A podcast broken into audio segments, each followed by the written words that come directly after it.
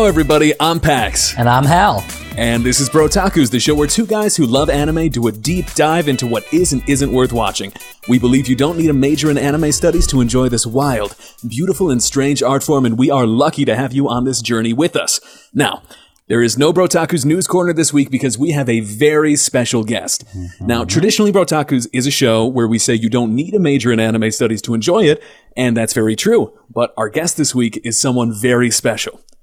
As a child, Dr. Nona Carter became the first foreigner to attend a public school in Hiroshima, and that connection to Japan found her returning for college at Nanzan University, where she received a major in Asian studies and went on to graduate school for her PhD in Asian studies with a specialty in modern Japanese literature.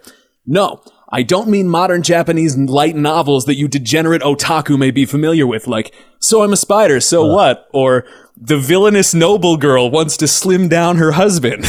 I mean modern masterpieces from Mishima Yukio and Oe Kenzaburo. Uh, Nona, did I get those? Did I get those names right? Uh, Oe Kenzaburo. Oe Kenzaburo. Is that better? Go.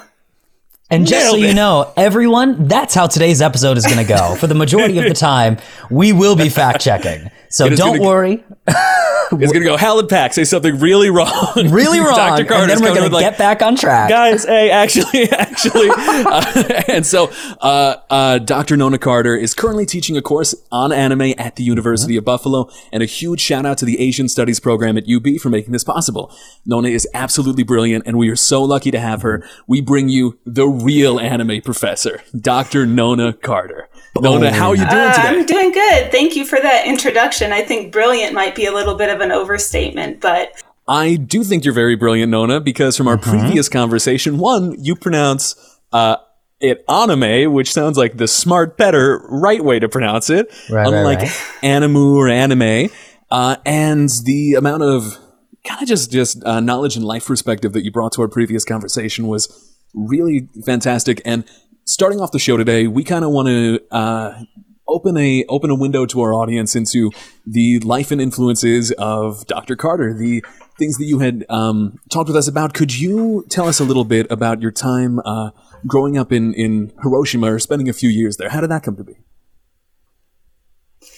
Um, so my dad actually did research through RERF, which is Radiation Effects Research Foundation. It's a joint U.S. and Japanese government um, initiative to study the radiation effects of atomic bomb survivors. And so that's how we ended up in Hiroshima. And uh, I went to the international school. Everybody in Hiroshima in the in the early 1990s, all the foreigners went to the international school. But I just didn't I don't know. Maybe I didn't fit in. I'm not really sure how to say it, but you weren't um, like other girls. I saw the Japanese. I guess not. And um, I saw the Japanese kids walking home from school and they had the bright red Randoseru mm. backpacks and they were wearing their uniforms and they looked so happy and carefree and I just I just wanted to be with them instead. And so I asked my mom if I could go to a, a Japanese elementary school and she said, "You know, I'm not really sure." So they hired a translator and they went and we spoke no Japanese at oh, the really? time. Uh, not a word. Um, and they said, well, I guess there's no law against it. and so I ended up going to this Japanese school, and I was the first um, foreigner in Hiroshima to do so. And it was an amazing, life changing experience. Um, I showed up on my first day with just a dictionary and um, kids when i walked onto the school grounds for the first time kids swarmed me and started touching my hair and petting me and shouting words that they thought were english at me. It was just um, completely a, a, a, new experience. I was definitely an oddity. Well and so this is only really hitting me home now as you're telling me this but like I'm, I'm trying to put myself in that situation where going to the international school and having the, the teenagers with the, the Backstreet Boys posters and, you know, mm-hmm. finding that distasteful. But like the, the idea and the, the kind of like confidence or spirit that it takes to decide to go to the local school, that is actually really remarkable. So that, cool. Because I think I would be really scared. What, what was it about your disposition when you were young that, I, I mean, were you worried about this or did it, it was just an idea you followed through on? I, I just I just wanted to be with those kids, and I wasn't really um, a very anxious child, and so I just decided that that's what I wanted and asked the question. And then really it was my mom who pursued it um, by hiring the translator and, and figuring it all out, the logistics. But um, there's just something that really drew me to Japanese. Uh, Japan is a very, very wonderful place for children. It's safe. And uh, there's very much a mentality of protecting children, even when mm they're not your own children. mm So I just, I guess, in in my own childlike way, I sensed that, and I wanted to be part of that community. Very interesting. And, and so your time in the school, I remember you telling me that this school is now a uh, like a historical landmark or like a, a museum.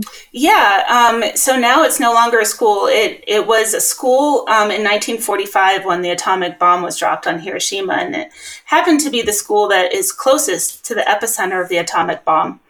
And so when I went there, it was still a school, but now it's been turned into a museum. Um, when I was there, you could actually see white shadows on the walls in the basement of uh, the imprint. The blast was so bright that you would, um, some people who were very close to the epicenter would leave a white shadow imprint where, and then just disintegrate um, or melt mm. um, on the spot.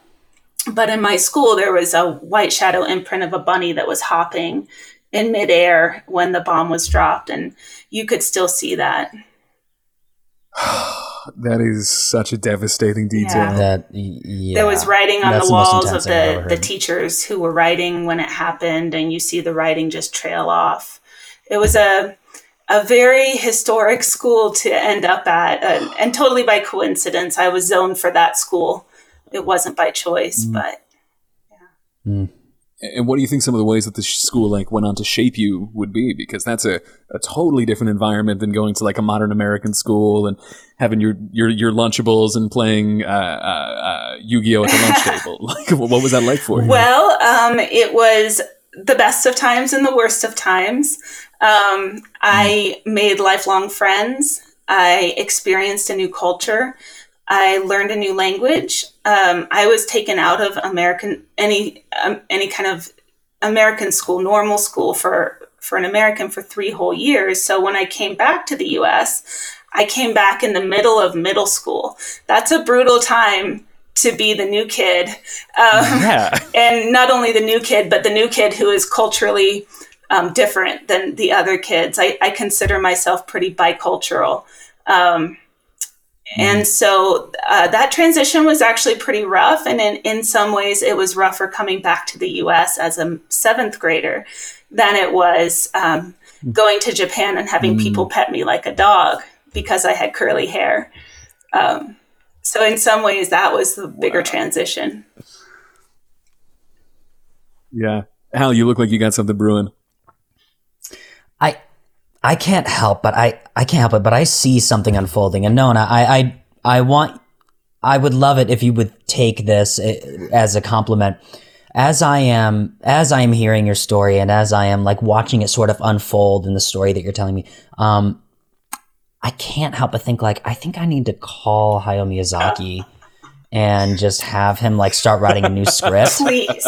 Um, because I keep Goro far away from that. keep Goro away. Goro, away. Goro needs to wait outside while, while, while Hayao's writing this. But like, just I, I think that that is such an amazing, incredible story to tell um, and I just can't help but think like, wow, this is what like the pro tag in a Miyazaki film experiences. This is like, it's got morals. It's got incredible new stories. It's got vibrant characters and a new Strong world. female protagonist. Strong female protagonist. It's got everything. It's all of it. I think you're the new Miyazaki pro tag. Well, if I get to meet Miyazaki through this deal, I'm all for it. I would love that. Great. Uh, I, I have my speed dial. I'll, I'll make sure I text we'll, him after yeah, we'll, we'll, we'll have our people reach yeah, out. Yeah, yeah, yeah, yeah. Um, a, a, detail that I thought was so interesting that I just kind of wanted to um, share with the audience was that could you tell us a little bit about the Hiroshima dialect in particular? Because that was such an interesting detail. Yeah, so um, when I was a kid, I learned Japanese the way kids learn a language, not through studying grammar and memorizing kanji. Well, I did memorize kanji, but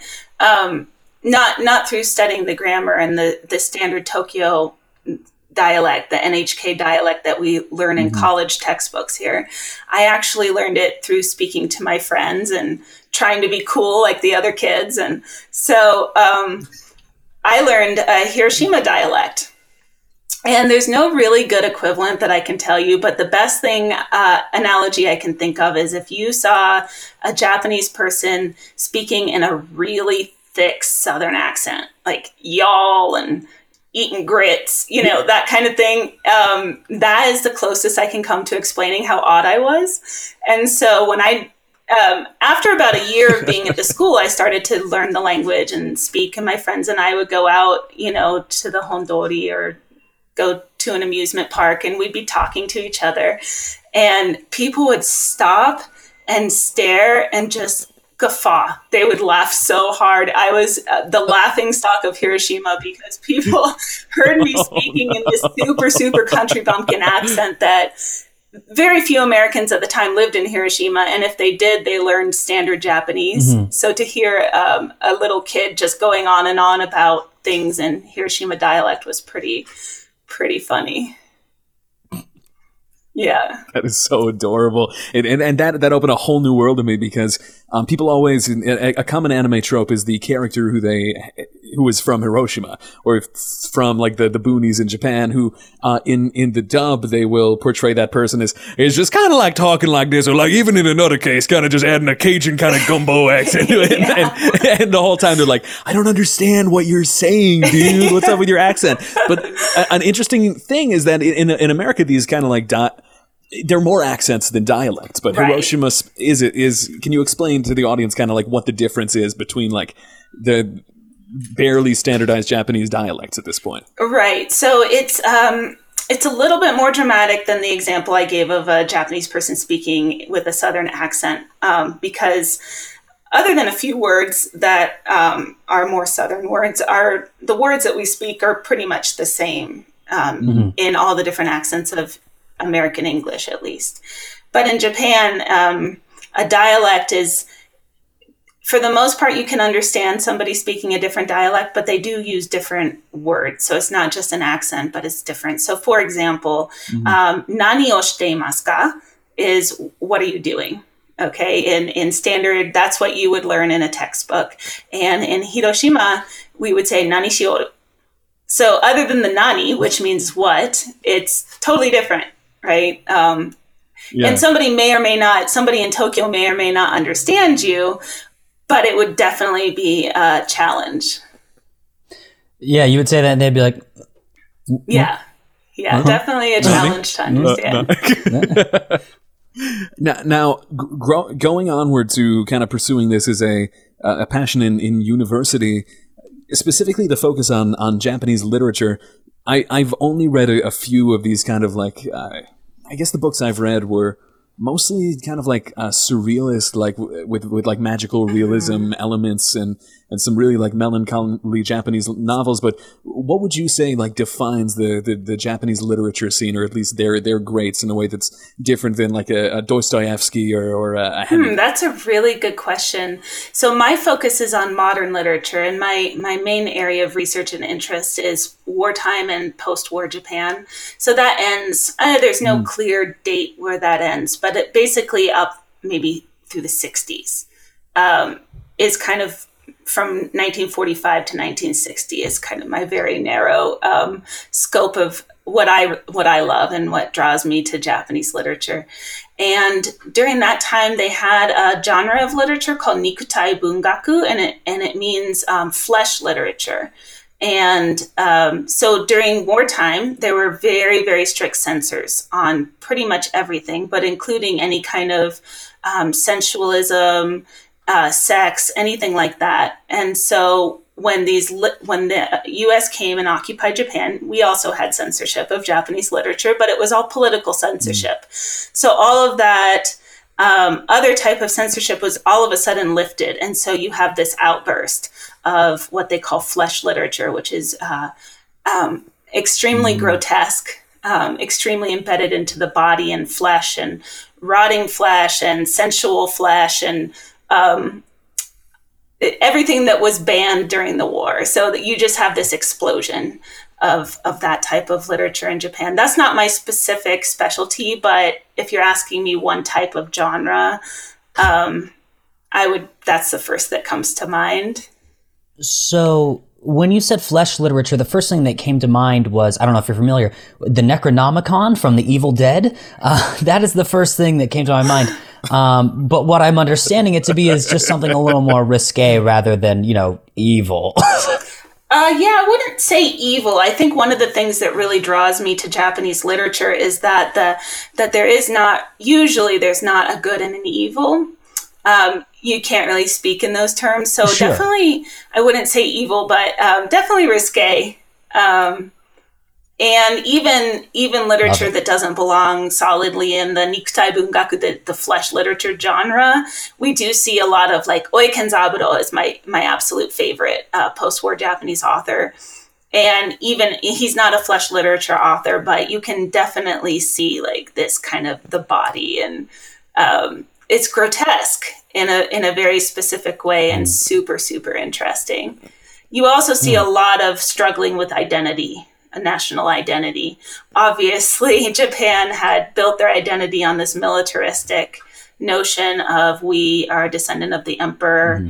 we're fighting a holy war, um, extremely militaristic, everyone die for the emperor type mentality, and then that shattered. That shattered in two mm. flashes of light. That shattered, and um, and so of course they have to rebuild their identity while being occupied by their former enemy so that that's a very tricky situation to be in and you see that reflected in the post-war literature as well. Yeah. Have you seen a movie called tetsuo the iron man? No i have not. Okay because this was this was something where i this hit me when i was way too young. I was like nine, and my my cousin uh, my cousin had a, a, weird boyfriend who was the first one who showed me Princess Mononoke. So probably set me down on this path because that was my first movie. okay. But also showed me Tetsuo the Iron Man, which is one of these like um, 80s Japanese cyberpunk body horror films about a, a salaryman who who's has this obsession with iron and slowly starts re- replacing parts of himself Ship of Theseus style until he's just a, a full undying metal homunculus at the end. And there's this whole genre of like body horror in um, Japanese films as well at that time as they were kind of exploring that. And I'm kind of curious. You were you were talking about the the cultural identity and like the the almost supplanting of flesh with technology and, and metal in the post-war boom. What's your sense of the kind of like psychology or zeitgeist that, that that leads to these themes being explored? What, what were some of the, the, the things kind of like going on in the, the Japanese consciousness that led to this topic being explored? Well, whether it's the consciousness or the subconsciousness, I, I can't really be sure without mm. asking the director. But I think definitely um, in Akira, but also in a lot of other films, um, you can see this. Uh, so Japan is a is the only post-apocalyptic society, right? And I think we'll get to that mm. later when we talk about Akira. But um, so you have that, and then you also have in the post-war period, Japan completely changes its national identity and modernizes, and um, the econ- economy and technology grow at the most rapid rate of any country in the world. And we, it's unprecedented how fast Japan went from basically a completely decimated third world country to Japan in the 80s. That that happened mm. over a course of about 30 35 years. That's pretty am- amazing. And so mm, we see in a lot of films and I think my students are probably getting sick of me pointing this out because I point it out in pretty much every film we watch in, in my class. But um, we see the impact of that rapid modernization definitely in Akira, but also in, in films like Ghost in the Shell. What you just mentioned is so mm-hmm. reminiscent of Ghost, Ghost in the Shell, of the the human body turning to to a machine, basically, um, and that question of at what point are you no longer human um, is very reminiscent of Ghost in the Shell. I'd be curious to know um, which came first, but yeah, that's a really good question. And, and and as I'm thinking about like the West, the West is kind of so centralized on this like um almost like a core egotistical element of our literature about you know who am I, what am I, what can I become, how can I become great? Whether we're talking about uh, uh, Gatsby or or we're talking about uh, any number of um, Hemingway novels, kind of just the the central importance of it. So to have almost this dissociation and like depersonalization present in this, I think it, it definitely speaks to the loss of identity. And, and I think that Nona was just doing our job for us when you were mentioning Akira, which is a great segue, right? And so- Absolutely. yeah, and so Hal, you take the reins. You take the reins. I'm tossing Right. the ball your way. Thank you. I'm catching it. I got it. So, for those of you watching slash listening, um, that's what we're talking about today. We're talking about the iconic film, one that influenced both Eastern films and Western later. Um, Akira.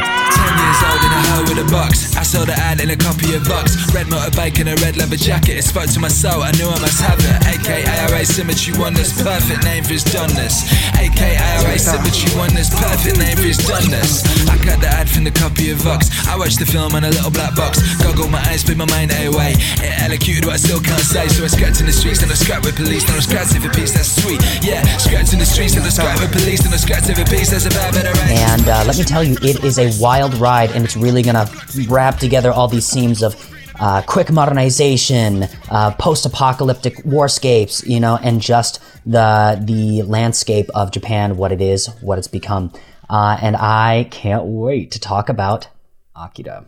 Absolutely. And this is the most, im- the release of Akira, I, I don't think it's even debatable that it's the most important event in anime ever. in all of Japanese animation, not only was it the thing that almost single handedly led to a, a distribution company be, finding success in the West and starting to disseminate more Japanese films, but it was like the culmination of like these 80s era, like ultra violence and experimentation in anime that you were seeing with things like Fist of the North Star, the things that were finally going away from early animation that almost looked like mm-hmm. Hanna-Barbera, going into Astro Boy as identity starts getting established. And this is the, one of the, the strongest and I, I think probably most like unimpeachable artistic statements that I've seen in my life. And so with that, we are going to do a bit of a game where Hal and I loosely and incorrectly recap the loose plot of Akira and Nona step in and stop Okay. us when we start feeding lies to the audience. Okay. All right, all right. Are we doing with this a time limit, or are we just gonna go for it? We're just going to go for it, but we're, we're going to, we're going to sprint through it. All right, ready, ready, ready. Can I start? yeah, yeah.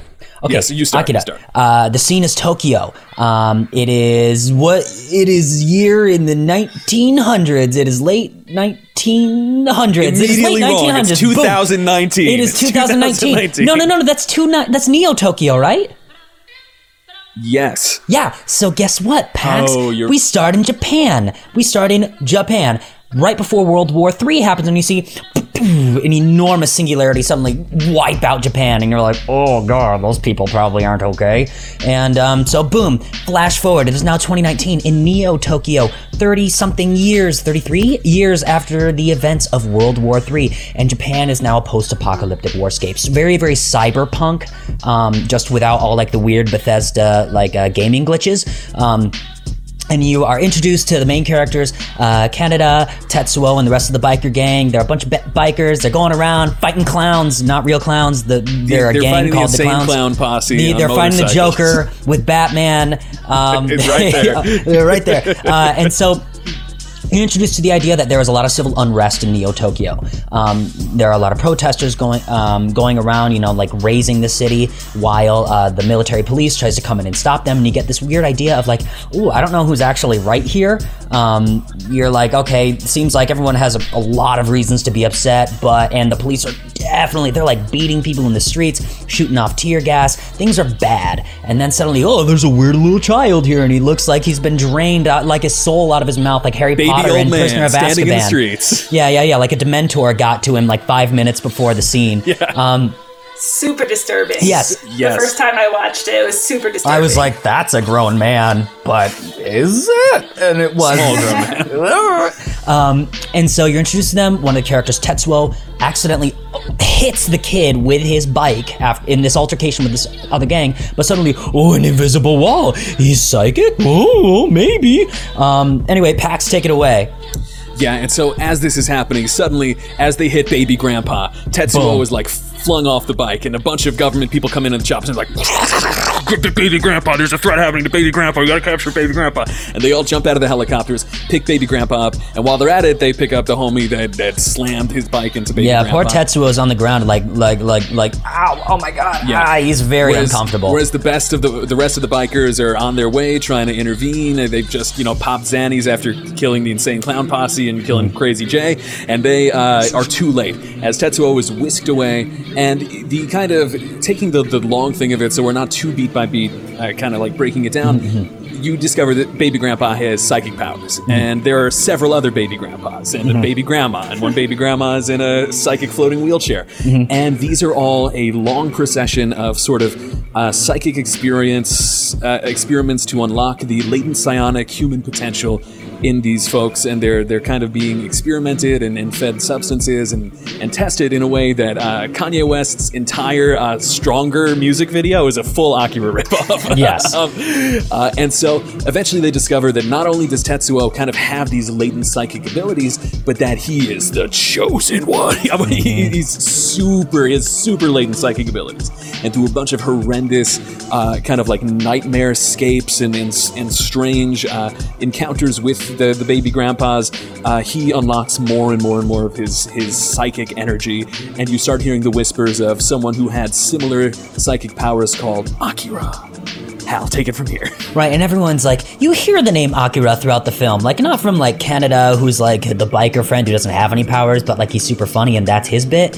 Um, you hear like, somehow at the end he has like a one-on-one bazooka battle. Despite yeah, he's like he kid. like, but anyway, anyway, anyway, anyway. go, go, go. anyway. Sorry, sorry. So so so we get like government officials, we get like a colonel who's supposedly in charge of the whole military oper- operation in Neo Tokyo, and everyone's like, hey, what about Akira? Has anyone heard about Akira? And he's like, nope, I haven't said a word. No, lips are sealed. Akira doesn't exist. Not a thing. And Fake news. I've never heard fake of Akira. news. No one's Akira ever heard of never it. met her. What? There's no Um, Akira. uh, so so so um, Tetsuo starts having images. He's like, "Oh my god, Akira! Akira, who is that? Who is that? I gotta go find him." And so, um, as, essentially, Tetsuo his psychic abilities blow up. He mulches some people, and he walks into a room. And I mean mulches. I mean literally like disintegrates them like a water balloon. Um, yeah, it- ooh, it's crazy. Yeah. Goes in and he meets the baby grandpas again, and they're just they accidentally tell him, "Hey, this is where Akira was or is. We don't know." And he's just like, "Okay, cool." And then he flies away because he can do that all of a sudden. And then he goes, he finds Akira as Oh, the baby chi- grandpas try to stop him, but they, they have They like do? too much arthritis. Yeah, yeah, he kind of has Yeah, like a brief psychic battle. they kind of like instigate the situation, but then they're like, "Oh, I think we goofed. I think we messed up." I, Yeah, uh, like, it was just a prank, bro. Don't unlock Akira and destroy the city. Don't do it. And then he's Yeah. like, too bad. Yeah, you have this idea. Everyone, like the colonel and the baby grandpas, all have this idea. Like, oh, he's gonna go wake up Akira, and if he does that, he's gonna blow up Tokyo again. And you're like, Pause. oh. Halfway point. Nona, have we gotten anything super wrong? Well, um, the baby grandpas are called espers. The espers. Okay. Yeah, oh, ESP. The ESP and the -ers. espers. Uh, uh. but yeah, they, I think baby grandpa's a better word. Actually, that's what they look like. So I like I like your t-shirts? Is that- analysis better. It's t- it's much better than espers. Okay, great. We're gonna stick with great. We're gonna stick We'll with baby those on, grandpas. we'll get those on t-shirts along with the really cool red jackets that they have with the pill on the back that says Yes. what is it? It says like uh, good for health, bad for education. I, I think like Capsules. the fashion of the show is so cool. I don't know. There's like graffiti all over the walls of Neo Tokyo. They're like summer in Japanese, summer in English. Um, so I'll be like, oh, Japanese. Oh, that's enough bomb in English. Oh, okay. Uh, so like, Yeah. which which is funny. But anyway, Tetsuo flies out. Kaneda goes out, tries to stop him because Tetsuo's now going around and murdering people with the psychic powers because he's a depressed boy. He's got a lot of like repressed rage inside him, and suddenly he has the power of a god, and he can do anything he wants with it. So he goes. He's just li- like full Joaquin Phoenix Joker. Just yeah, going, just like, I don't care, blowing people up. Uh, the army tries to stop him. They can't, and then there's a fight between Kaneda and Tetsuo. Anyway, long story short, I won't tell you the whole story. He meets Akira. He meets Akira. And we will we will kind of get to those devastating reveals later. Yes. I think that, that that's a, that's a good kind of overview. Yes. Crazy post-apocalyptic Neo Tokyo, the two young teens who are trying to intervene, and then the one teenage girl who looks exactly like Kaneda. Who Exactly like hairstyle Kaneda. and And there would be moments where I'm watching and I was like, how did Kaneda get that jacket on? Yeah. Uh, that's not him. That's not Kaneda. Nope. Yeah. Um, and and something that we'll kind of unpack is that around like I'd say around 40 minutes into the movie, it's not uncommon for people who are watching Akira for the first time to kind of get a little overwhelmed by the many plot threads. Do you think that's fair to say? Yes, absolutely. And, and so there's a reason for that. And so before we dig into kind of some of the themes of this, this legendary movie, which has earned its status in every possible way, we're going to kind of talk about some of the production miracles behind it and why this really was a foundational historical thing. And so, um, uh, Akira itself it was directed by Katsuhiro Otomo. Am I saying that right? Otomo. Otomo.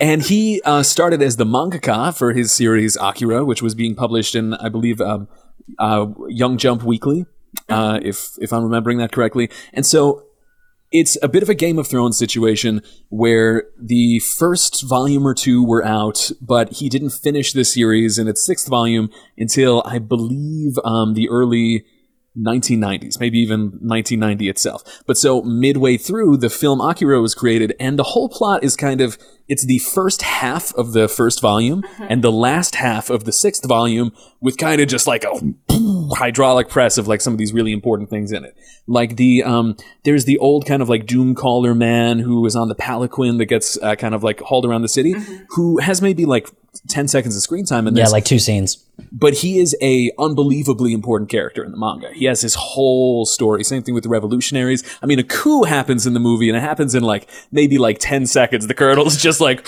"Nope, uh, government's mine now. Sorry, gang." Like, Yeah, that's the thing. just- They're like, "Hey, uh, Colonel, uh, you haven't done a very good job. We're gonna need you to step down." And he's like, "Okay, but," and he looks around at the soldiers, and is like, "Okay, but what if I don't?" Just shoot him. yeah, and, the, Yeah. and all the soldiers are just like, "That's a good point. What if he doesn't?" whoa, yeah, You whoa. Like, yeah, and then they just are like, "Okay."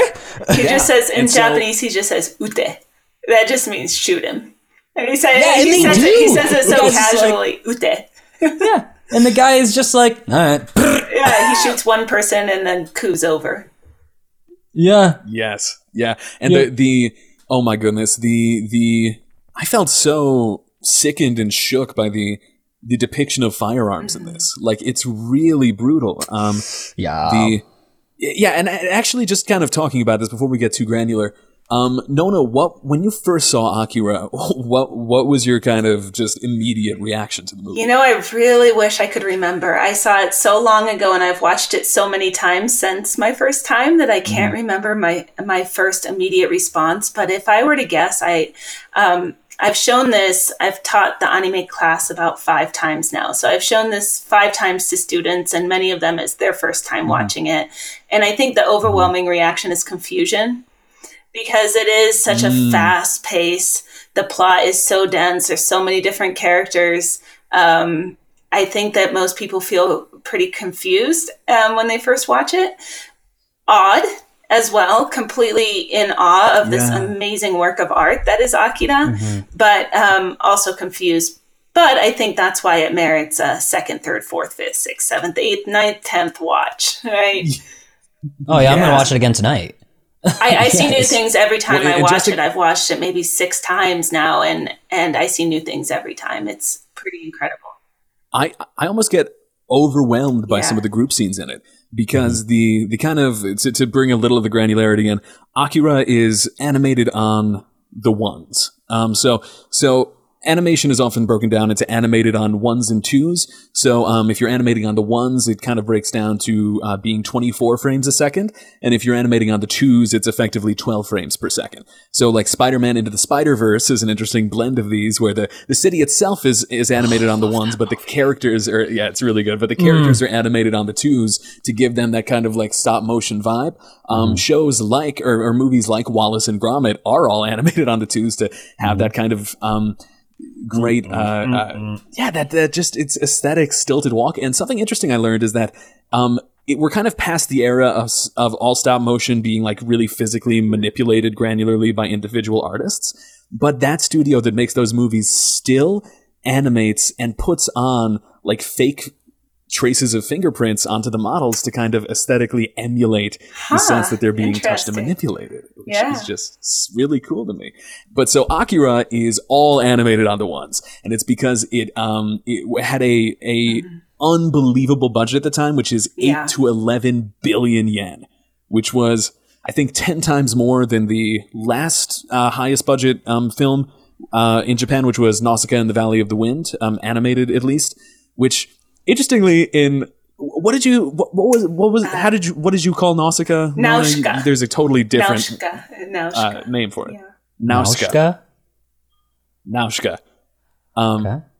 And in America, it actually didn't debut as Nausicaa in the Valley of the Wind. it debuted as Warriors of the Wind because this was at a time where we didn't trust uh, Japanese animation, and they added characters that literally didn't exist in the movie onto the poster, wielding lightsabers to try to like make people watch it. And they cut like 20 minutes of time out. What? it's- it's- yeah, it's crazy. But Akira is animated all on the ones. Its frame rate is so buttery smooth that when I saw someone in the streets being torn apart by like um, the, the the the hail of gunfire, I think by the, the police or military, I Yeah. felt so viscerally sick and upset by it.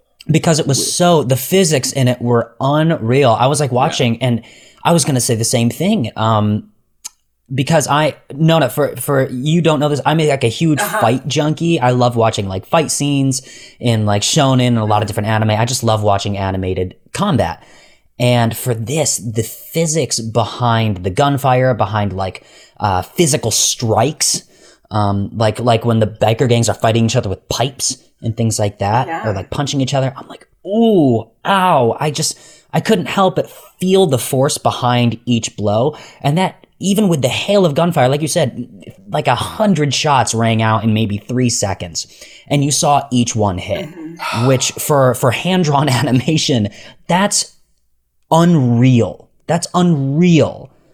Um, yeah. It's really incredible. Um, that's why Akira has a place in anime history as well as art history because it's the the detail in this show is just absolutely incredible. Um, there's actually a, a YouTube video that illustrates the many layers. I don't know if you guys have seen it. I showed it in my class, but that might be a good one to link to Okay. um, because it shows uh, in just a in a six seconds scene, it shows you the de- the amount of sheer detail that went into uh, drawing it is just absolutely incredible.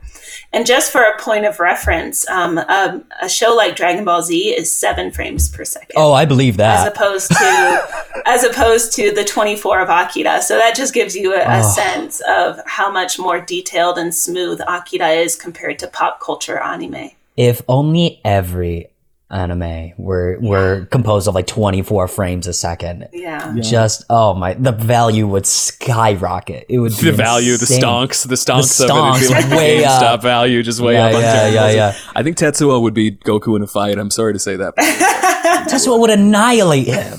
yeah. Goku Um, wouldn't even know what's happening. yeah. Now, now, Nona, I want to ask is a, a big thing here is always like subs versus dubs. It, it I feel like it's less contentious nowadays because people are kind of just more like watch what you'd like. But um, have you seen the movie both subtitled and th- with an English dub? No, that's heresy.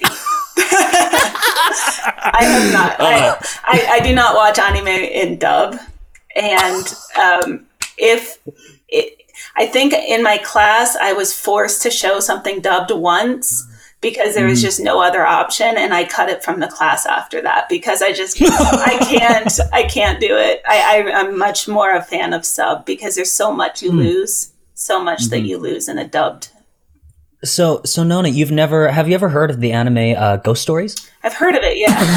the ghost have? ghost wait, what'd you say? Ghost Stories. Ghost stories? I think so. Okay. What? If you if you hate English dubs and you want to have a bad time, definitely go check that out. So to, to kind of explain why it was, it, it's this legendary series where it, it happened once and never happened again. Essentially, the distribution company in Japan, um, the, the the anime flopped worse than they thought it would, and they already had a distribution agreement. So they just told the the dubbing studio in America, uh, "Hey, just whatever you can do, not even to make a profit, just break even. I need you to get This might be why so I've the heard of it. yeah. And so the whole voice team of really talented voice actors came in and they got like a loose plot outline, but otherwise they all came into the studio every day and improvised the entire Oh, wow. show. And it is it is so offensive. It is ridiculous. It's it's like watching a YouTube parody. It inspired a lot of these like fan dubs online, but uh yeah, uh, that would be a good first up. but, but yeah, uh, listeners, uh, the, the the doctor has spoken. The Yeah. anime professor has issued the edict: get away from dubs. Get away Um, from dubs. No more yeah. dubs. Yeah. And in, in Akira, I think that that's extra good advice because Akira was, and this is a weird thing to say, it was animated too well for dubs to even work with it. And what I mean by that is like normal, normal uh, anime. um, the way that the mouth flaps are animated is that they do the choreography and the storyboarding, they draw the scenes, and then the, the mouths are kind of uh, filled in afterwards. So the uh, voice actors match their mouth flaps to the mouth flaps that they add on, and they can get a little leeway of like redoing it. But in order for that to work, the heads need to remain really static and so so that you can kind of like zoom in on the mouth flaps. And that's why mm-hmm. even some american dubs are of pretty high quality because they're doing a similar thing post hoc but in akira the all of the voice lines are recorded before the movie even started like getting fully produced which is why you get this insane fidelity of their faces constantly like changing perspective and like lines and, and, and, and, and just corners on their face, uh, reacting to the words they're saying. And it's perfectly done because they're literally matching it flawlessly to the Japanese. But it makes it even more awkward when the English dub is forced on that. I, I can They just- imagine. I can imagine. Yeah. And so, um, with that, uh, before we do kind of a talk about the themes, can you talk with us, Nona, about the influence of Akira in the West? Like why it has become so legendary and foundational to the field as a whole? Well, Akira really ushered in the second wave of an- anime um, in the West, and and had a huge impact on fandom in the in the Western and particularly American fan base. Um, it was hugely kind of a cult favorite um, in the U.S. and because of that, it, it if you um, listen to interviews of professors of anime now, many of them who were maybe young adults when Akira came out um, will say Akira was the impetus for me taking this life path. I mean, it really deeply impacted a lot of people. And so much so that in 1993, um, images from Akira actually appeared on a wall in Sarajevo um, as icons of political resistance.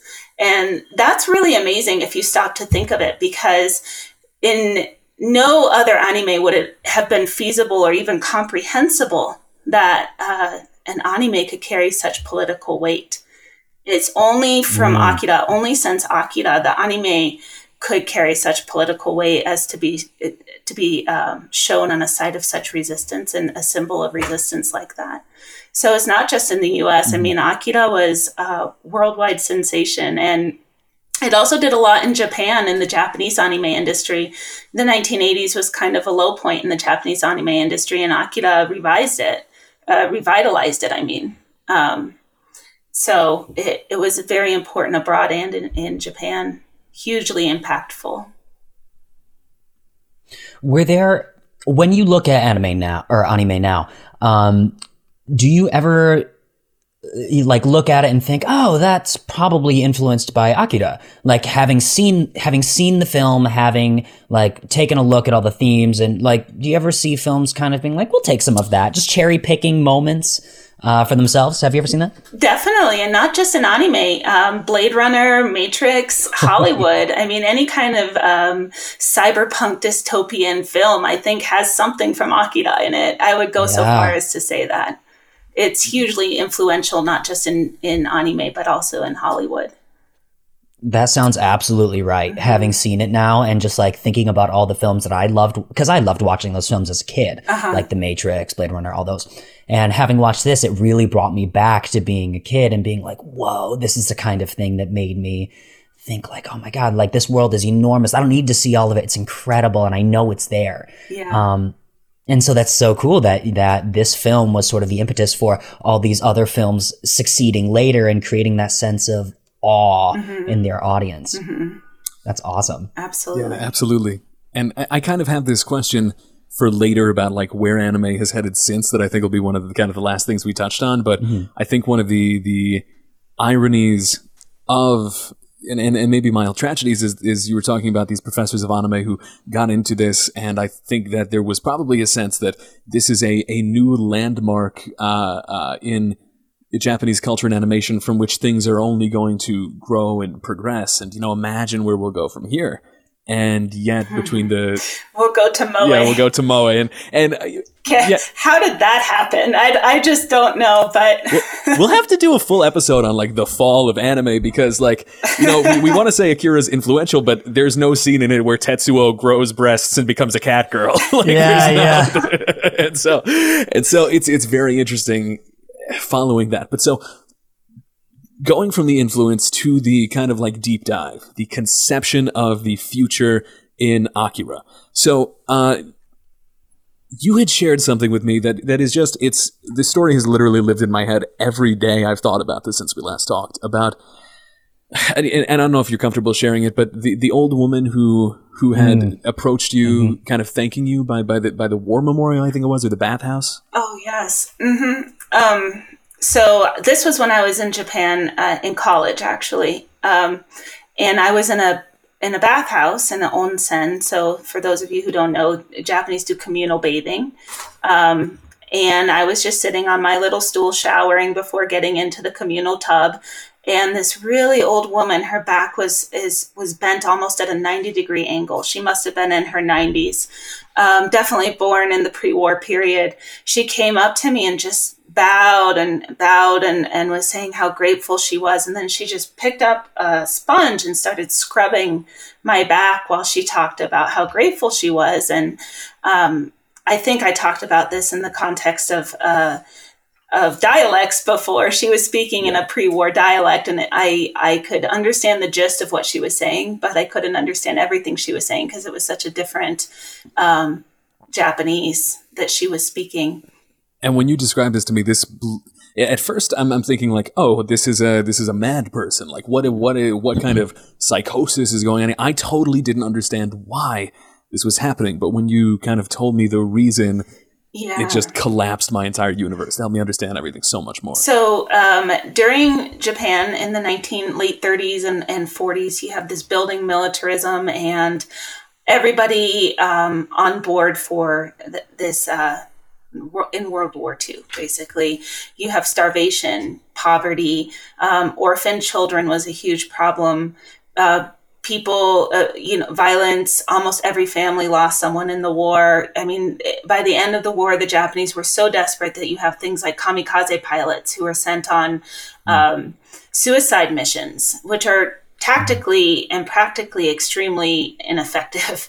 But that's how desperate Japan was. All but five cities had been decimated in um, in by 1945 when Japan officially surrendered. So Japan was in ruins uh, pretty much in 1945, and the way that the Japanese treated their colonizers um, in China, Korea, and other parts of Asia was brutal. It was uh, extremely violent, lots of rape, lots of pillaging.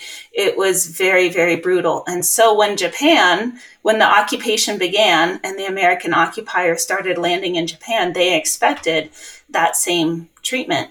And that's not how it happened. And I'm not I'm not saying this in an American pride, like yay America kind of way, because there were other issues with the the- occupation. It's the lowest possible bar to Yes, clear there, I to. mean there were other right. issues with the occupation, political issues, but the treatment of the populace, the Japanese populace, was very humane um, on, for the most part on the p- part of um, the occupiers, and that is something that I think people who were alive at the time were not expecting, and really left a deep. Um, for some of them, obviously, I can't speak for all of them, but left a deep sense of gratitude, and I and I think that that woman, um, that's what she was expressing when she was thanking me in the bathhouse.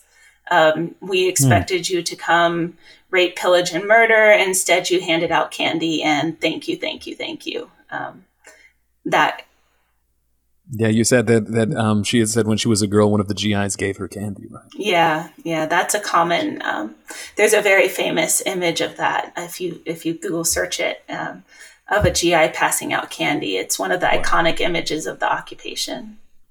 So and again, I want to reiterate that there were other problems. It wasn't just this, you know, easy, smooth th- transition that happened. But in that particular way, I think the occupation did leave um, Japanese citizens with a sense of gratitude. At least, at least some, if not most. Yeah, absolutely, absolutely. So, so bouncing off of that, you previously described Japan as the first post-apocalyptic society, Mm-hmm. and I want you to kind of explain that that that concept to us because that I think is is critical to understanding Akira.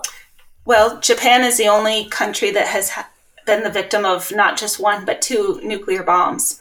Um, the Japanese in Hiroshima and Nagasaki, the ones who survived, are the only people on Earth who can, who have witnessed the entire, their entire world, basically. I mean, not obviously it wasn't the world, but it was their world disintegrate in a flash, literally. Like near the epicenter, people just disintegrated. It was so the flash was so bright. Um, and so that those are Nagasaki and Hiroshima are apocalyptic events in history, and Japan is the only country where um, that has survived two apocalyptic events. And so this is bound to have an impact on their narratives, their apocalyptic narratives that have come since World War II. For sure. Hal, I see the gears turning. Well, I mean, I, I mean, of course it would. Of course it would. Just looking at how you know the U.S. responded to 9-11. Um, that is something that we, you know, never forget. That's something that we refer to again and again and again because it was a tragedy. Um, and so Japan, I, I that guess had to be like what 50,000 9/11s. just just in like two entire cities just gone, um, which is inconceivable to me personally. Um, but but with that kind of experience, of course it would affect their stories. Of course it would affect the way that they that they interact with the world afterwards. Um, I, but I, I personally have never put that much thought into it, you know, because it happened before my time. So it's it's very interesting to to hear you say Yeah, I think the atomic bombs left an indelible mark on Japanese uh, literature and, and culture and cinema. That. Of course. Absolutely. and so seeing the see, seeing the bombs going off at the beginning of the movie and then kind of bookending with this huge destruction um you I, I again dr carter has just dropped so many gems into my mind and we're going to be far better at processing these things in the future um i hadn't considered that the idea of western apocalypse narratives are so biblically inspired it's all kind of like drawn Yeah. from the book of revelations that to see a movie that almost gosh i don't want to say like celebrates destruction but it, it has a very interesting relationship It with does, in a way, in a very grotesque way, um, celebrate destruction. I think so. Western apocalyptic um, narratives tend to focus on the the fight between good and evil, right? And, and this all comes from Judeo-Christian mythology. Um, it's all founded in that. Um, so you, you you typically will have a, a good character um, who makes a personal sacrifice at the end to save the world. That's I I don't want to overgeneralize. Of course, there's a lot of variety as well, but that's typically the, the Western narrative, which again comes from the Judeo-Christian stories that that we learn. Um, but in Japan, um, you don't have that same uh, Judeo-Christian foundation, and um, you have instead, for example, in Buddhism, in Japanese medieval Buddhism, um, you have the concept of mappo, which means the, I think it's translated into English as the latter days of the law or something like that. But it's this notion of um, impermanence. Um, and that, that notion of impermanence is really central to, to Japanese Buddhism and very important um, to Buddhist philosophy. So, also in um, ancient Japanese literature, you see a literary element called aware, which is it looks like aware if you're if you write it out in English. But aware also celebrates impermanence. It um, it's why the cherry blossoms are so so special and so important in Japan. They only last two weeks. Okay, so this idea that everything ends and that's beautiful. It's a very different um, foundation for understanding endings, right? Um, so you have not only the bombings of Hiroshima and Nagasaki that are informing this narrative, but you also have Buddhism, um, concepts of impermanence, and even ancient literary aesthetics that celebrate um, the ending of things. And and and an ending implies a rebirth. So it's not just a negative thing. We think of apocalypse as a negative thing. Apocalypse is the end of the world. That's horrible, right? But in a Japanese context, it also implies reincarnation or rebirth as something else, hopefully. Um, and in Akira, it's implied evolutionarily you get better. Um, we evolve to be better. Yeah. Um, but not necessarily. Yeah. That actually brings up a question that I wanted to ask you. Um, just given the Judeo-Christian belief of like the the one, the chosen one that will make a personal sacrifice to save the world, save humanity, um, that usually is the protag, the protagonist. Um, however, in Cool Akira, slang there, man. the protag, I'm hip. Um, I'm cowabunga with it. Yeah, yeah, yeah, yeah, yeah, yeah, yeah. Um, but I wanted to ask you, Nona, uh, in your opinion, because to me, I'm not entirely sure who's the protagonist in Akira. So um, I would definitely say Tetsuo is. I mean, that's my opinion. Um, Okay. The, I, I could see where there would be room for disagreement there. But um, because the interpretations that I find the most fascinating revolve around Tetsuo, um, he, uh, when we talk about um, Akira as a story of teenage angst and of growing, um, as if we talk about Akira as evolution, if we talk about Akira as allegory for Japan, all of those different interpretive um, elements revolve around the character of Tetsuo. So um, I would say Tetsuo, but the reason that he doesn't jump out at you as the protagonist is because he's an anti hero. He's not what we expect, right? We want our lovely little story wrapped in a box with a bow on it, and we want it all contained and we want it all to be explained to us, right? And Akira is not that. It's a it's a nihilistic mess, right? But te- so te- we want the hero who we can latch onto as the good force in the film, and Tetsuo is not that. Um, but I, I, I would say he he probably is the protagonist, Yeah. just not a very good, not a not a hero protagonist. He's an anti-hero protagonist. Yeah. Right, and that was something I really loved about it because I found myself at first I was obviously rooting for Tetsuo. I was like, "Yeah, get him, Tetsuo! You got new power. You're gonna do some great things." You're like, "Yeah, to heck with those soldiers. Goodbye, goodbye." And then he was like, "Oh, my friends, gone. Oh, innocent people, them too." And I was like, "Oh, hang on." Um, but but it it struck true to me. That felt more true because.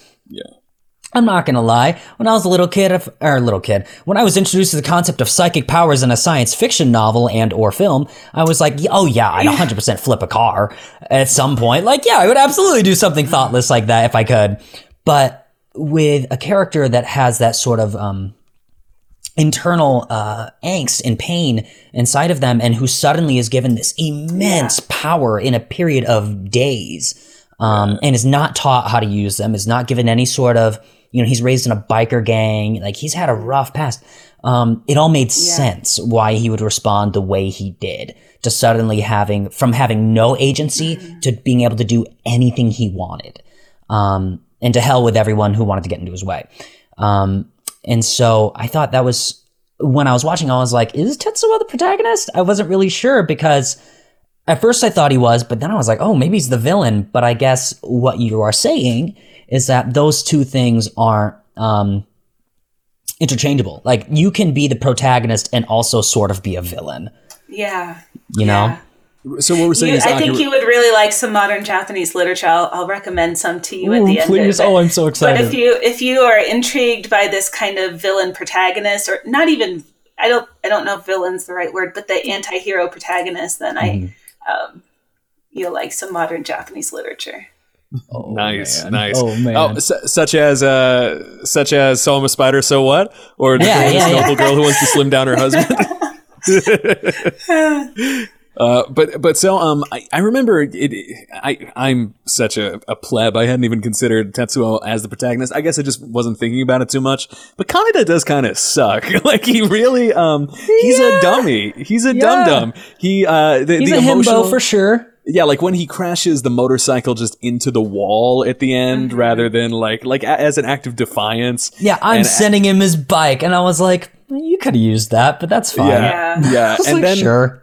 And then when he comes out for like the the bazooka battle, I think that that textually maybe the best reading of this is that like just part of of Tetsuo did not want to kill Kaneda really. Like maybe there, I think there was kind of still playing this stuff out because he never really chose to like wave the hand and disintegrate. At, at, at least that's my my my reading at the end. But we talk about you know what is Kaneda and Tetsuo represent. And I think that Kaneda feels like less rich in terms of some of the forces that you can attribute to him. I think that he, he, he is an interesting character that exists, but Tetsuo literally is, is acting so much out of pain and has such for someone who who chooses to you know gank all of Neo Tokyo, he doesn't really have autonomy over himself. These forces are kind of so out of his control that as he's almost like possessed by by by like the the the sucker of this this power.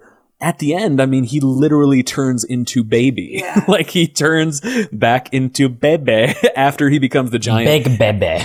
Yeah, after he turn after the metal kind of takes over and there's that kind of um, you know body horror element and then he turns into the giant testicle but then his final form is bebe as, as he's screaming out um, he's screaming out for Kaneda Yeah. to help him and and everything is is new again and so at this point we're, we're, we're basically we're we're spoiling all of Akira but I mean the the kind of plot elements and the fact that it's this nihilistic thing I think is so much less important than the pure visceral journey that it, it takes you through because I don't think any details that we could talk about in the plot could really overwhelm just the Yeah. impact that seeing That's that's the thing. We're describing the film, but we can't spoil the experience of you watching it. You, you're not going to be able to picture what we're telling you unless we've unless you've already seen the film.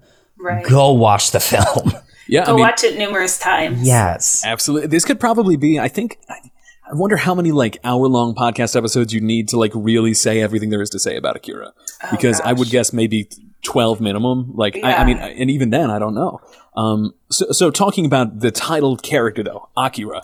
What is Akira? There gets to be a certain moment where you're just led to believe that this is some kid who's being kept in a freezer somewhere so he doesn't ex- explode the city a second time. But how? What do you see when they finally bring out Akira? So that's exactly what I was expecting. I was expecting, um, you know, Tetsuo to open up the safe where Akira is being kept, and I'm like, well, it's kind of weird that he's being kept in a freezer, but. But I don't know. Maybe psychic powers protect you from getting chilly. I. Um, and so like Tetsuo breaks it apart, and he's looking in, and he sees all these jars, and he's like, "Uh, okay, okay, what is this?" And then the colonel comes out, and he's like, "Yep, that's Akira right there. That's his brainstem. Those are his optical nerves. Uh, might be his eardrums over there. I think that's his tummy. Yeah, we disassembled him after he uh, blew up the city, uh, so that you know future generations would be able to study him. But uh, yeah, he did. He did. And Tetsuo's just like, oh, whatever, I, I guess. But it, it was like this moment of, oh, I was expecting this enormous explosion to occur, like unleashing the ultimate evil, like you would in a Dungeons and Dragons campaign. Um, but no, it was just just a bunch of jars with like nerves in them, and and it was like such a. It it became clear to me that Akira was more, at least throughout the the journey of the film, Akira was more of like an idea than he was an actual person. Um, he was a person, yes, but you know the resistance movement that sparked up around the name Akira, how this Lord Akira would rise up and and take back the city of New Tokyo, and not just take back the city of New Tokyo, but like cleanse it in a sacred flame, uh, destroying all the non-believers and purifying the flesh. Um, basically, it was even the people who were. s- who believed in that doctrine of like Lord Akira is going to come back and save us all. It wasn't like, hey, he's going to save us all and like we're going to live happily ever after. He's saying, no, no, no, no, no, no, no. He's going to wipe the slate clean, burned earth, nothing left, and that is better. Um, and so to find out, oh, it's just a bunch of brain pieces in some jars was actually almost more powerful because I was like, oh, that was a little letdown. And then it turns out that Tetsuo is like, you know, then you then you're left with the question like, oh, what was this all about? Oh, what is Tetsuo now? Is he Akira now? Um, just like all these different questions that pop up, and you don't get an answer. You don't. You have no idea what Akira is at the end. You just know that at some point he was a person. He had incredible psychic abilities. He taught the little grandpa, uh, baby grandpas, uh, how to use their psychic abilities, like sort of mentored them in that way. But I think he was actually one of them. was he? He was Yeah. one of the espers. But he was just he was their cohort, but he had, for some reason, he had um, stronger innate abilities, and his powers took off, um, and and um, ended up destroying Tokyo. But he was one of their friends, and you see in a flashback near the end of the movie of them talking to him mhm. um, and remembering the facility when where they were being trained to be espers. Because yeah, he was the the twenty eighth of of them. I think Mm-hmm. number twenty eight was I think his number. Um, Right. And the reason that the the army took Tetsuo to begin with, the reason they took him was because they were like, oh, he has some strong Latin abilities. Like, uh, they put on their little power level scouters and they scanned him and they were like, oh my god, his power level's insane. And um, and they uh, they did notice that like this whole time, one of the scientists is like referring to a sort of uh, holographic image of what Akira's like brain waves looked like. Um, and that's sort of like a scale of what his power was.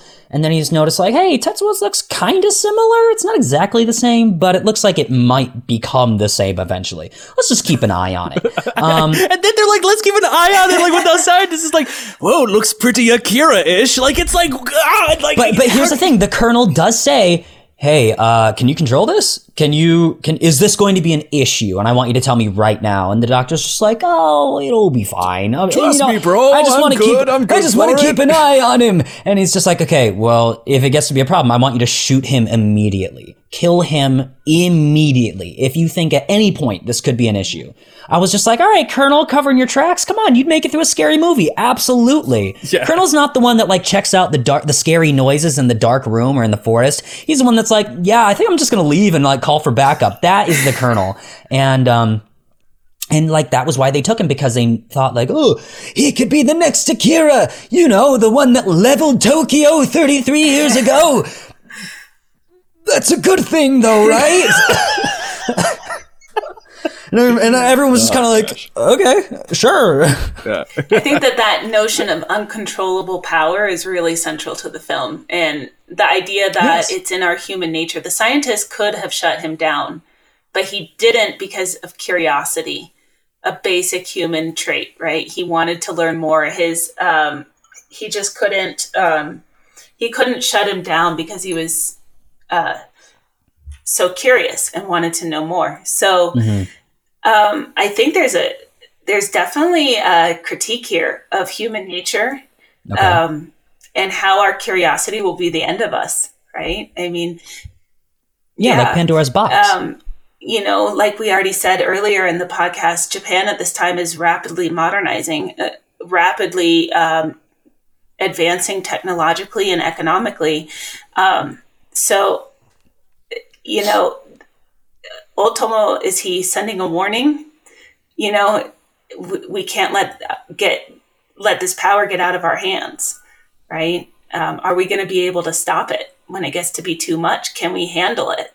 Um, this was happening so fast in Japan that um, the transformation Japan is over undergoing is is very similar to the one that Tetsuo is undergoing in the film.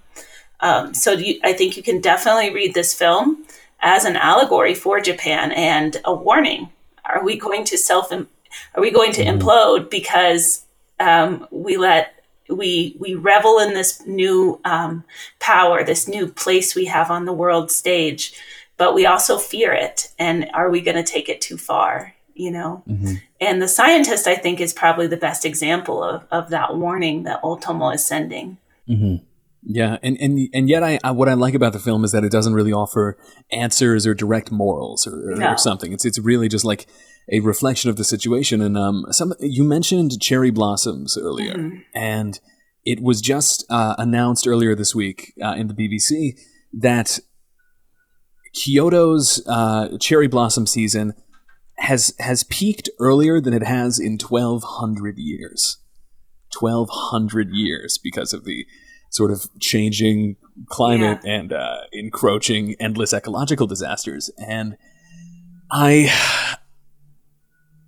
this this film isn't optimistic by any stretch. I would say it's it's just kind of uh, revealing the the truth about the fact that some humans will still be left after whatever Mhm. whatever Yeah. comes. Um, the the idea of the necessary step in evolution too. I, I'm not really sure even how what to make of that on on a, on a grand scale. You know, if there's any way for us to evolve past something like this, or if we're always going to be forcing mass extinction events on ourselves. Well, the way that it opens with the mass destruction and ends with one, I think um, implies that we are stuck in a cycle, cycle of mass destruction. Um, but I, I think it, has a very uh, pessimistic implication there. But there is also um, a lot of discussion, especially in that scene where Kaneda and Kei are in, in jail. Um, and he talks about the about amoeba. that. That's that's probably the most important Mhm. dialogue of the whole film. And um, there is discussion about evolution um, in that in that particular scene that also I think gives a slightly more optimistic take. And and you can take it however you want because again, like you said, they're not telling us how to feel. They're not telling us the right way to interpret this. Um, but Mhm. so on the one hand, you're stuck in this cycle of of uh, destruction and rebirth, um, and on the other hand, and, and there doesn't seem to be too much hope because certainly Neo Tokyo didn't get it any better than Tokyo, and then the next Tokyo, whatever that's going to be called, is is implied that it won't get it right either, right? But um, Mhm. but you also have this under underlying um, theme of evolution and in evolution you evolve to become a stronger species you evolve to survive better right so there is Mhm. um, a little bit of room of interpretation for optimism i think Yeah, and I think most of the main characters are left alive at the end of the movie, right? Miraculously, I think that both the general Tetsuo, uh, Kaneda Kei are all around, and Yeah, we're we're led to believe that the the espers fly into this this singularity, this this explosion that is occurring um, around Tetsuo, and sucking him in as like Kaneda sucked into the explosion. Uh, Tetsuo's friend, um, I want to say Kyrie. I don't think that's her name. That's a Kingdom Hearts thing. Um, but like, there's this girl that Tetsuo was hanging around with in the beginning. It's clear, Ke- no, Kaori, Kaori, Kaori. Kaori. ah, yeah, you're Yeah, right, yeah, right. yeah. And she's like super sweet girl. She goes up to check on him. She's like the only one brave enough to go and like talk to him. And he kills her, accidentally kills her. And, and it's just like this horrible tragic that broke my heart. But anyway, um, all these people are drawn into Yeah. this this mass extinction event, and the Espers go in and they're like, okay, well maybe if all three of us go in, we can help save some people. And so they we're led to believe that that's what they do, and they join Tetsuo and Akira in this new state of existence, um, which I'm which seems to just be like as living energy back to um, like the conversation about the amoeba evolving into the fish and the reptile and the ba ba da ba da ba da. It seems like all four of them entered this new state of existence as just pure uh, energy. Yeah, some people think it's like the birth of a new universe. There's different theories about what does Yeah, he said that too. the- He was like, "Am I witnessing the birth of a new universe?"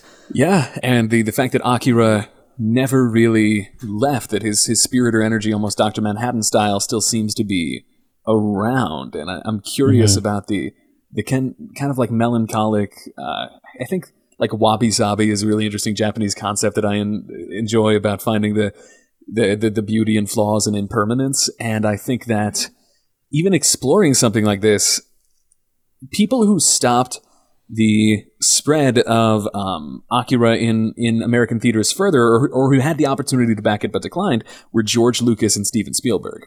And both of them thought that this would not fly with an American audience.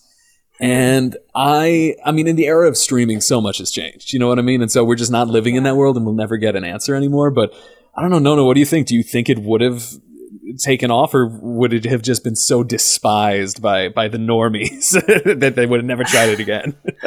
you, you mean if akira had been re- released in a way for like general audience in the us Yeah, that's yeah hmm.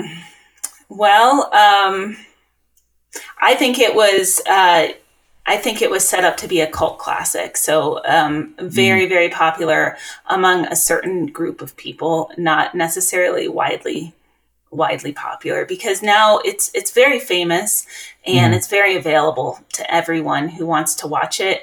And yet it's still a cult i mean it's still a pretty um, small group of people who uh, watch it and enjoy it so I, I think it's a little bit too weird. You know, this this Yeah. structure of the apocalyptic narrative being a little bit too different than what we're used to.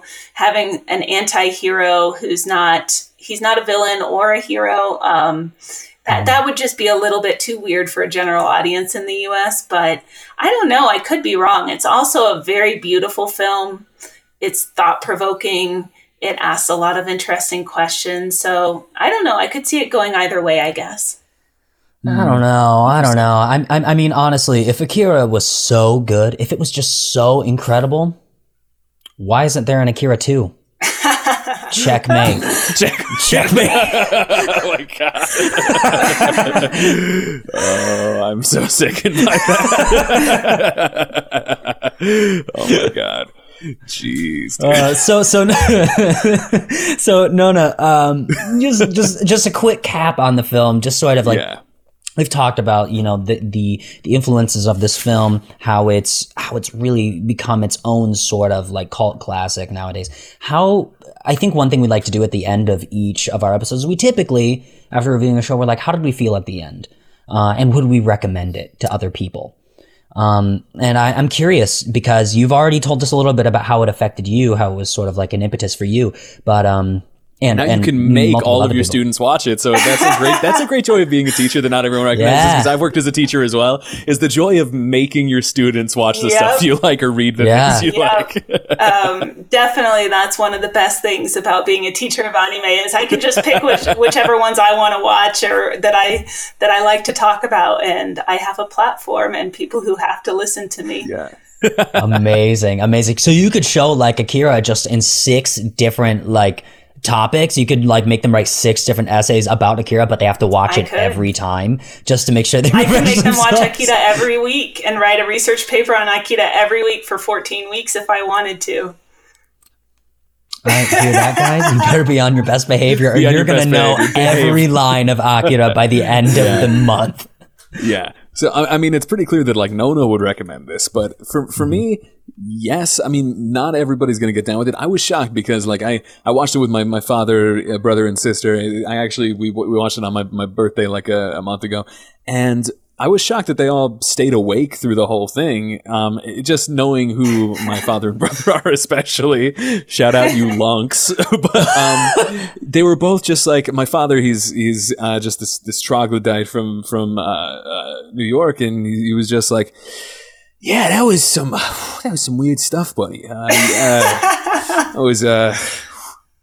There was no Spider-Man in this one, right? Just, uh, just uh, bummer, man. And um, but but it's fascinating. I'm not sure if watching Akira is a pleasant experience. No, Like, no, I it's not.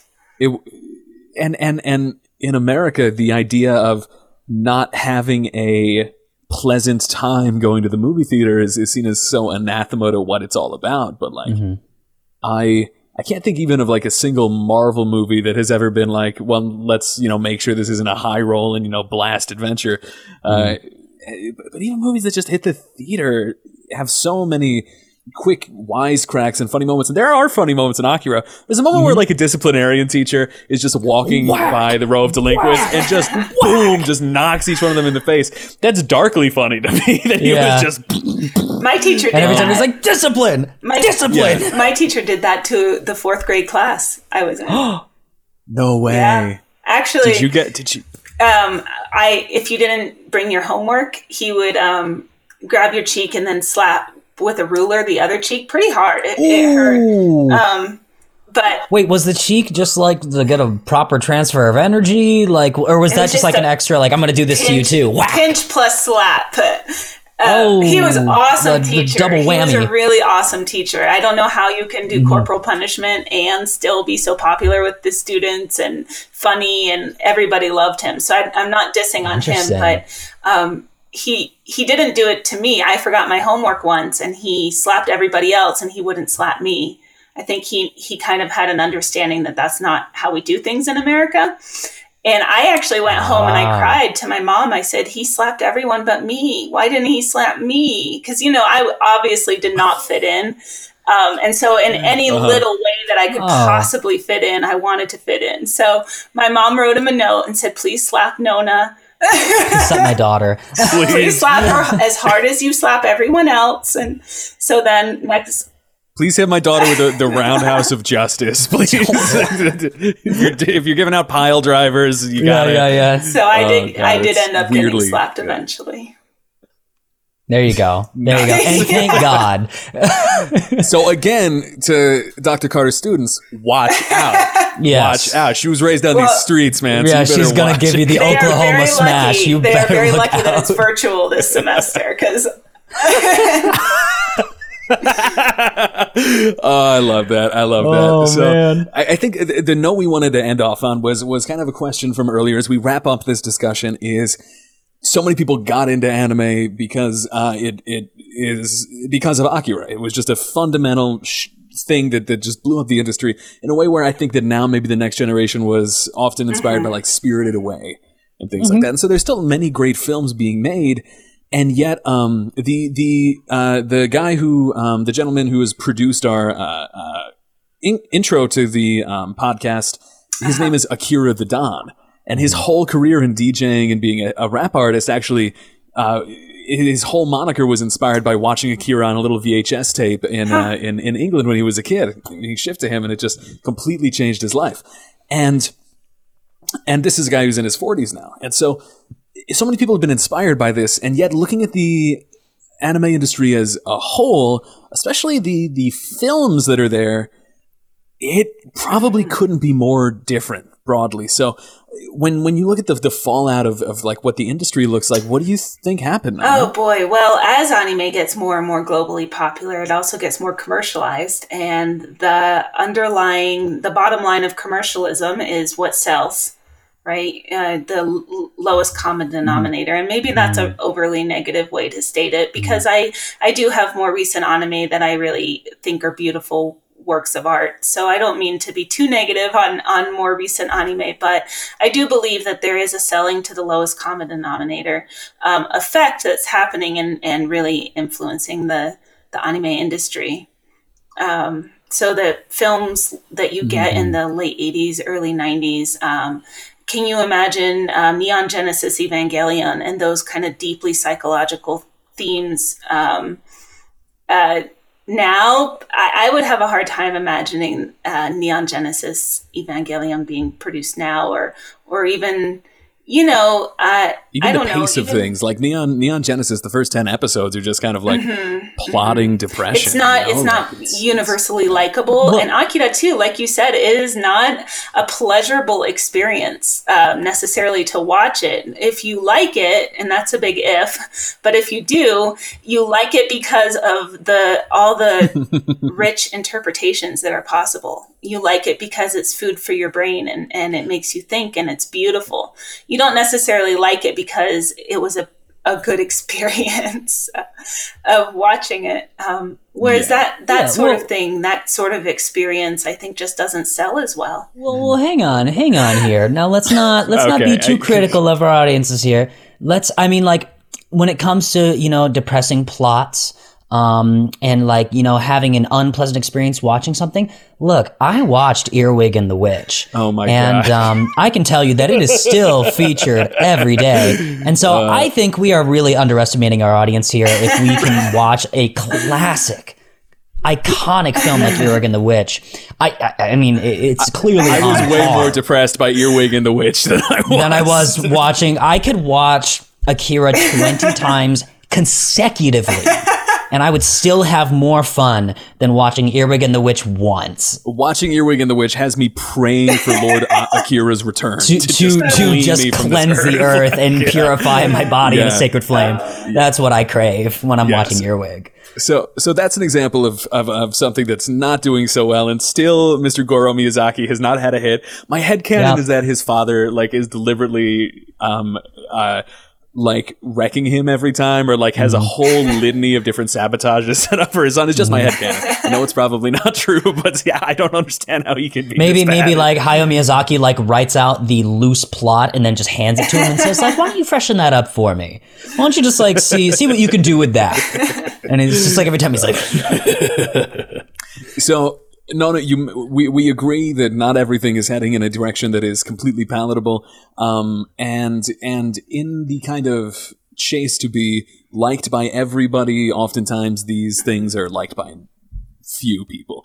Or it has become so riddled with hyper expressionism that, as Hayao Miyazaki once said, anime is a mistake. and so, um, the, what what do you think are some things that are doing a good job of it? Things where you go, this is a recent movie I love, or this was a series that really hit for me. What are some of those standouts for you that we could pass along to the audience? Hmm. That's a good question. A more recent a more recent film that I really liked. Well, it was 2016. I liked Your Name. I, I think I think that um, Makoto Shinkai is really a really beautiful animator. He uh, he animates especially water, but nature, water, familial relations mm-hmm. in a in a very beautiful way. I think it's you can't even compare it with Akira. It's, it's just like right, um, right. to call them both anime. It's only because they are both drawn. there's really there's yeah, really no yeah. other um, connection there. Um, but mm-hmm. you know, there are. I, I, like all of Shinkai's works. I I wasn't a huge fan of his most recent one, the one about the um, the weather. What what is it in English? The weather. Weathering, Weathering with, you. you. Yes, I wasn't a huge fan of that. Um, talk about commercialism on steroids. Have you guys seen that? I haven't. I haven't, and I totally agree that the, the plots are kind of the weak elements there, and even even your name is um, uh, gorgeous to look at. It's one of the shiniest things I ever did don't see, but like it's very saccharine in its approach mm. to yes, yes, yeah. mm. so, yes. So I'm I'm so sorry. There was something that you just uh, hit on with your name. Um, I'm, t- I'm totally blanking out the thing that came into my head. This is definitely something I'm going to cut. Hal, any other questions? no, I, weathering I, weathering with you. Just just so you guys know, yeah. is like a big commercial. It's it's just product yeah. placement oh, for a solid hour and 30 minutes. So whatever enjoyment you get from the plot, which I think is an overdone just watch cable. kind of overdone. It's like she, he, he takes a, a bite of a McDonald's uh, Big Mac and says it's the best meal I've ever had. It's, oh my god, how much did McDonald's pay you to yeah, do that? Yeah, yeah, but it's, yeah. it's not just that. You you get product. it's just product placement, product placement, and that's kind mm. of mm-hmm. indicative of of the industry, the way that the industry has gone. It's it's money making um, commercialism. Um, not to say that there's not good stuff out there, but I just that example popped up in my mind as a as a pretty good example of what I'm talking about. Totally. Okay. That's good. I, I, mean, it's something that we are definitely looking into. We really want to like find new art, new series to watch, new manga to read. Um, because I can, I can only watch Food Wars on repeat so many times. um, so, but but it's hard because our audiences will grow to audience will grow to the expectations that you set for them, mm-hmm. and if mm-hmm. you don't expect more from your art, you'll kind of keep keep it's it's not going to be made better. It's not going to be made yeah. more interesting unless you yourself kind of have some higher standards yeah. for this stuff. And you mentioned that they're both drawn before, then that's their main similarity. This is actually maybe something to leave off on, or, or we'll include it as a bonus question here. But we, our last episode was talking about the first animations ever in Japan. So mm. from the kind of like clip art days and the the initial like little looping animation that was found in like 1917, all the way to to Astro Boy talking about early anime. Uh-huh what is anime? That is a really good question. Um, and it's actually how I opened my class. What is anime? Um, you can't, it's, it's a very hard question to ask. Some people would say it's mm-hmm. Japanese animation. But then you have Tekkon Kinkreet, which, if you haven't seen it, that's a fantastic film. Um, and it's directed by Michael Arias, who's American, uh, Japanese uh, studio, Japanese uh, directed in Japan. Everything about it is Japanese except for the ethnicity of the, the director was American. So um, you mm. also, I'll show a video clip of something that looks like anime, this nebulous um, thing called anime, yeah. and I'll say, "Is this anime?" And students will all say yes because you know it's a character, typical big eyes. It looks really Japanese anime. It's it's made in the uh, United Arab Emirates. So, um, is mm. anime a style?